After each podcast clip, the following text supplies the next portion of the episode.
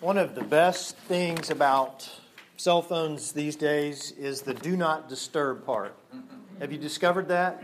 Or the blocked calls? Not that I would ever block any of your calls or want you to not disturb me, uh, but sometimes uh, I get phone calls in the middle of the night. I mean, previous to having this do not disturb function. And sometimes they're from jail uh, sometimes they are from just uh, people who I guess don't realize what time it is and uh, call at, you know, 1 or 2 in the morning. And um, sometimes I see the number and there is nothing on there other than just the phone number. It's uh, without caller ID. And so one time I received a call, it was about 2 in the morning, and I did not answer it, but it woke me up and it aggravated me. And I clicked the phone back off, and in the morning, first thing, as soon as I got up, I called the person and said, Who is this? And the person on the other end said, Who is this? And I said, I asked you first. And we didn't really seem to get anywhere with that. Uh, and that person was never willing to disclose uh, whoever he was, but he called me at 2 in the morning and denied that he called me at 2 in the morning. So I'm thinking there must have been something exciting going on at 2 in the morning. But we went back and forth, and I just never could figure out who it was that was calling me. Well, one of the things that we are looking at today is what, what is it like to be called? What is it like for God to call us? And do we really recognize it when God calls? Do we understand when God is speaking to us? One of the things that we're uh, looking at all throughout this uh, build up to Lent is a season of Epiphany. And last week we began this with looking at a son. And we um, tried to understand as best that we could from the baptism of Christ what was going on there and, and what it was that God was saying as Jesus was baptized there by John the, the Baptist. And then today, a calling. And you've heard two different types of calls. Samuel received a call, but also the disciples received a call. And one of the things we're trying to do with the artwork here is, uh, in the season of Epiphany, is to work our way around. And, and this last uh, painting over here is this particular uh, day's text from the gospel where Jesus is calling the disciples. And so we're going to try to get an understanding of what that means for our lives. And then mercy. We jump all the way into uh, Jonah, which is uh, the lectionary text for next week, which is Jonah chapter 3. It's just a little brief time in Jonah. And then February the 1st, uh, power. God reveals to us power. And then the eighth, activity. And then finally, with Transfiguration Sunday, um, which is also the day of the Highland Parade, if you're keeping notes, is uh, purpose. And we talk about purpose. Why do we do things uh, here in the Highland neighborhood? Why has God put us on this earth? What is it that we're supposed to do? And so it's a great way for us to end this particular series. But if we look back at 1 Samuel chapter 3, you will see this. It's, it's a Sunday school story, or at least it was for me. I grew up in church, and I can remember uh, stories back when I was even in kindergarten where some really gifted and caring Sunday school teachers would break out the flannel graph and uh, you know be able to illustrate a story and, and to do so in such a way where I could at least understand a little bit of it. This past Wednesday night, we were looking at a, a story in our, one of our, our care group stories, and it was from Solomon. Uh, where, where, Solomon uh, takes the baby, and uh, you know they're arguing about whose baby it is, and he says, you know, well, cut it in half. And so the real mom would speak up, saying, "No, do not do that. Uh, we're not going to have this baby." And uh, that was a really interesting flannel graph, by the way. Um, so, flannel graphs don't always work out. But in this particular story, God is speaking, and Samuel is trying to figure out what's going on. And as you look back at this story, you see that uh, uh, Samuel is a young child, probably about 12 or 13. And if you remember anything at all about Samuel, you would know that uh, he was taken to the temple early in life, that Hannah had dedicated him to God. She kept trying to have a child and kept longing for a child to come along. And so God provided her with a child, and she said, I will dedicate him unto you, O God. He will serve you for all of his life. And so this is what she did. She took him to the temple, and he was under the mentorship and the instruction of Eli there in the temple. And so Samuel is off in his room somewhere uh, asleep, and he hears his name called you know, Samuel. And he gets up and he goes into, he just assumes this has to be Eli that is calling him. So he walks into where Eli is and he says, What? What, what is it? What, uh, what do you need? And these days we would just yell down the hallway, right? Like, what? What do you want? And so, uh, actually, no, we would text. We would text down the, the hallway. Yeah, if only they had texting back then. And so what he does is he, you know, he gets up and goes down there and, and asks him. And Eli says, No, I did not call you Samuel. You, you're dreaming things. Go back to bed. So Samuel makes his way back into the room and he falls asleep. And then he hears his name again Samuel. Samuel. And so he thinks, what is going on here? Maybe Eli is losing his mind. So he goes down the hallway and he uh, goes to Eli and says, uh, You called me. And so here I am. What, what is it this time? And Eli says, I did not call you. And he's probably getting a little bit upset at this point. And he says, Go back to bed. In fact, I think we have this is a Chagall uh, sketch, and then uh, in this next one, you'll see uh, the look that I would be giving at that point, and probably some not so nice words that could be printed in the Bible. And so he is uh, saying to him, You know, go back to bed. And then a third time, Samuel is there asleep, probably just drifting off to sleep, and he hears his name again Samuel, Samuel. So he probably huffs and puffs, gets out of bed, goes to where Eli is, and Eli has to be rather furious at this point. But in the midst of his frustration, he is thinking, okay, something's going on here. And he says to Eli, to, to Samuel, uh, Samuel, I think God is calling your name. It's not me, and there's no one else here in the temple tonight, and it has to be God. Go back to your bed, and when God calls your name again, you answer. And so Samuel goes back to bed. He hears his name called, and he begins to interact with this call from God. And what is said to him, if you uh, notice here in verse 10 Now the Lord came and stood there, calling as before, Samuel, Samuel. And Samuel said, Speak, for your servant is listening. And the Lord said to Samuel, See, I am about to do something. I am about to do something in Israel that will make both ears of anyone who hears it tingle.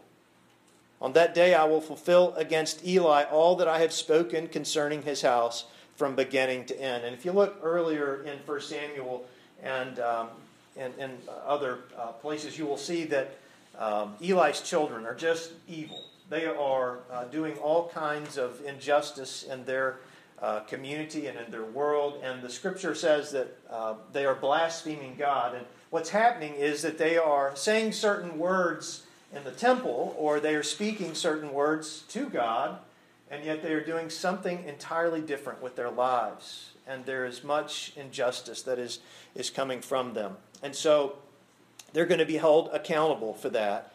And it says, On that day I will fulfill against Eli or the house of Eli all that I have spoken. And he gives Samuel this mission, even at the age of 12, which is encouraging for people who are 12 and 13. That yes, uh, and Kyle teaches this age group, yes, God does speak to them, and there is um, an attention span that is available to God when God is speaking. And this is what happens with Samuel.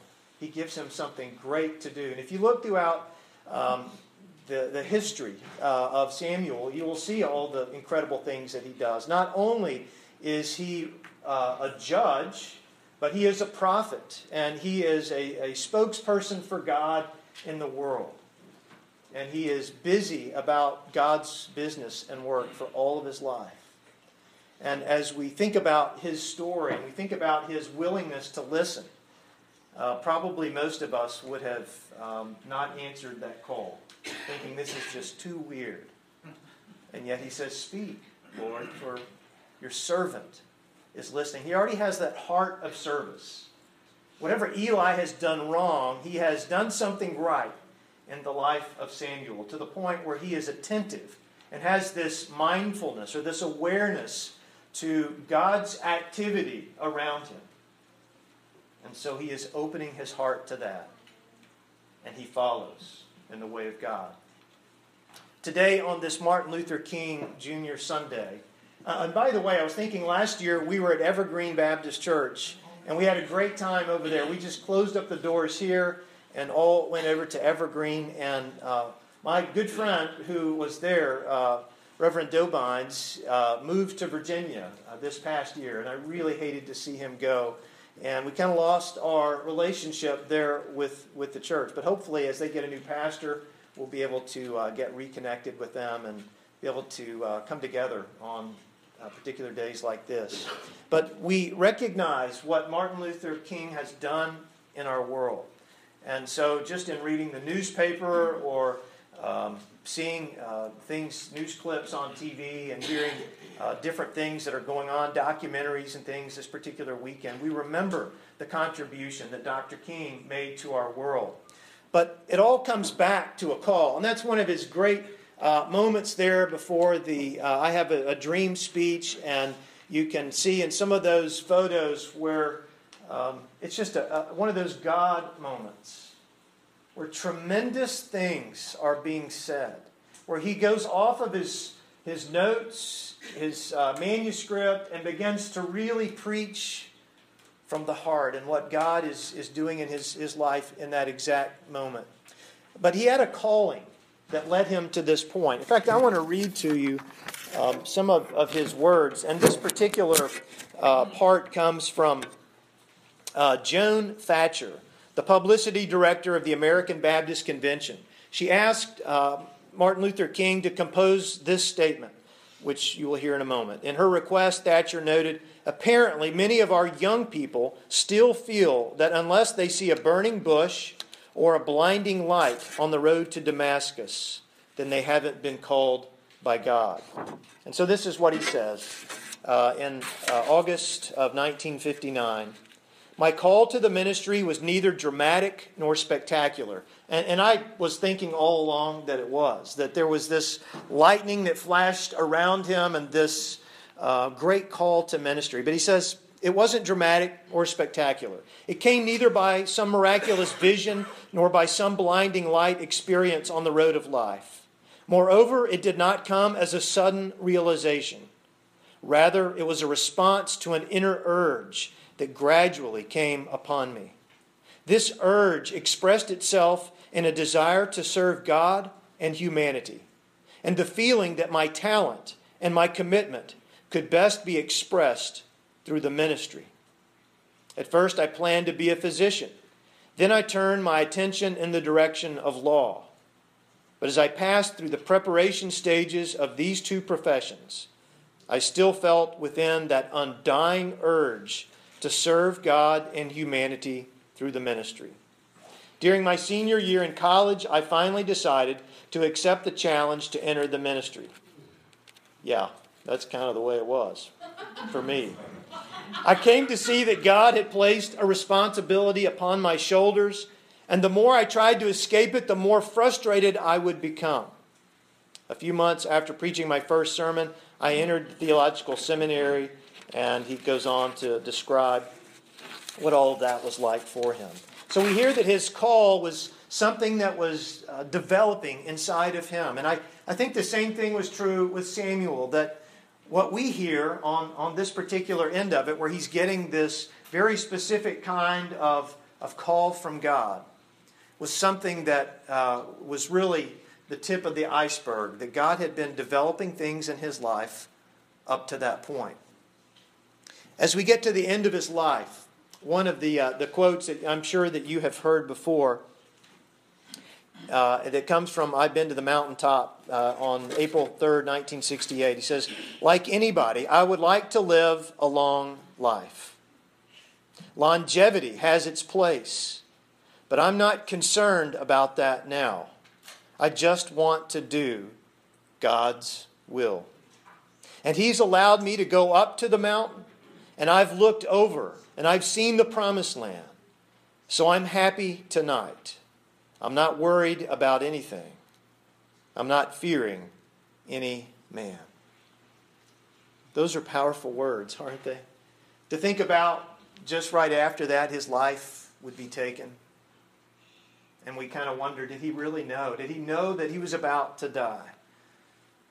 I guess we don't know the answer to that question, but obviously his life was threatened in so many ways. And he was struggling with that call throughout his, his life as people would throw uh, bricks and bombs through his window at home, as people would uh, call him or uh, send him letters in the mail threatening his life and the life of his family as he would see his friends and loved ones around him and the people that he was marching with beaten and sprayed with hoses and having dogs uh, let go on them, uh, he, I am sure, constantly wondered about his steps ahead.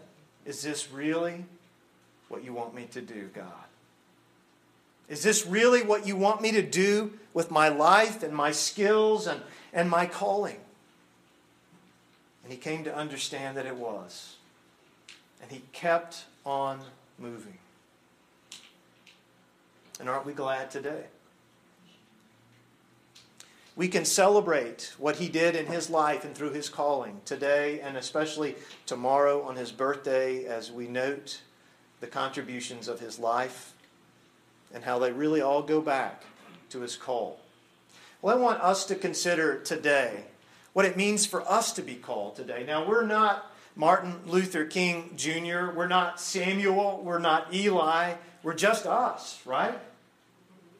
But we're not just us, we are those who have been called by God, that God calls each and every one of us, that God has something to say to us. And there wasn't anything just extra special about Samuel. I mean, Samuel was 12 or 13. And yet God still had something to say, and God has something to say to you. What's that like in your life? One of the things that we're going to be doing here in the next several months is having people share their stories. And I hope that you will volunteer yours. We won't call on you to share your story unless no one volunteers. Then, then we'll just start going down the road. And that'll, that'll empty out the church, right? But for people to share their stories. And I've shared mine before. I've, when I was 13 years old, and I started to, to really sense that God was calling me to ministry, and I ran about as far as I could from that. And it was my senior year in college. Something about that senior year of college where God called me away from what, where I was headed and led me back to that calling and ministry. And I'm so grateful. Uh, most of the time, I'm so grateful for that. But God has called you as well, and you have a story. You have a testimony of what God has, has called you to do in your life. If you just look around this morning, you can see that. And I was just thinking about Frances, and I, I mentioned her earlier, uh, about Frances's call in life. And you've probably seen her in the newspaper all this past week, or her name's been in there a lot of different times, not because she is necessarily wanting to be in the newspaper, but because she has a calling to do something about injustice in, in our community. Not just here in Shreveport, but like yesterday, was over in Minden at that, that rally because of her concern about the uh, ammunition burn that has been planned over there and what that's going to do to the air that we breathe, not just for those in Minden, but for all of us, for, for those of us here in Shreveport and in Bossier and places all around. And so she has made a great commitment to God about issues and things that need to happen here in our world. I think about Bill and his commitment, watching Bill uh, play yesterday as we were at the uh, Gap home for our block party, and just his talent and his calling. I don't know too many, uh, he likes to be called a music dude, uh, music directors who would give up their Saturday morning to go and to just hang out with some of the most severely mentally ill in Shreveport and just play music and enjoy hanging out with them. I think about Mike McCrary, who's back here, who uh, has been gone and away from us. Uh, Well, at least Patty said you were uh, you were working. You may have been sleeping, but um, with with and, and, both of their uh, their their call to uh, serving our country and uh, serving in the military, putting their lives on the line, and Mike serving two tours. The second of which, after uh, being severely wounded, and yet making that commitment and that call to be there. And I think about Evelyn too. Uh, Evelyn serves, she has served for uh, the majority of her years as a school teacher, and she's retired. And most of us, if we ever get to that point of retirement, would just like to get away from kids, right? But that's not true for her. She continues to serve and to volunteer. She comes here in the building several times a week and sits down with young children and teaches them to read. And I see Elizabeth Enoch, uh, Enoch's back here too, who's probably horrified that I just mentioned her name. Uh, Lampton and Elizabeth are uh, great friends of ours, and we're glad to have them here today. But Elizabeth, uh, we first met when we were tutoring over at Central Elementary and uh, just going to help children um, in the third grade prepare to take the LEAP test.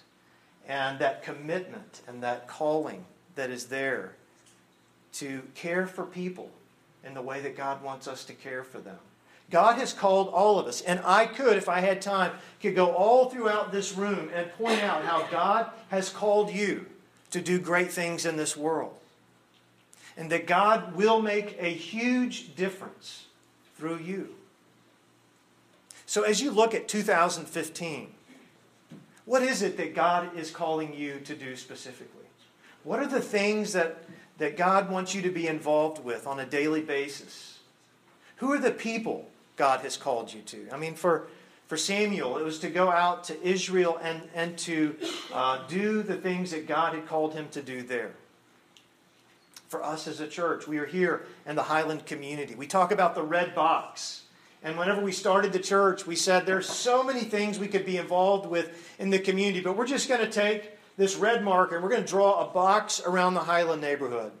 And, and even if not all of us live in the Highland neighborhood, this is our calling, and we are going to dedicate the rest of our lives right here to what happens in this box. That there's enough work here for us to do to last forever. And the same thing is true for you as an individual. God has given you a specific calling. Now, a lot of times I'll get a, a call on my phone, especially if I'm, I'm waiting on a, maybe it's a conference call or I'm waiting for somebody to call me. And uh, I, we keep missing each other. And by the way, if you ever go downstairs with your phone, um, you know, it, it is a uh, black hole down there in terms of uh, being able to get any reception. You, you go down there, you just totally lose your signal. And so if I go downstairs and I'm waiting on a call, I'll forget about it and I'll come back upstairs and my phone will ding and say I got a call. And uh, you know, you play phone tag with people. And so what I'll have to do is just lock myself in my office and uh, just sit down, put the phone right there, and wait for the next call and be able to, uh, to get that call that I've been waiting on. Sometimes it's that way with God, too. God is constantly calling and trying to get a message to me and if my life is full of distractions, and if I have too many things that are going on and so much noise around me, that I completely miss what God wants me to hear.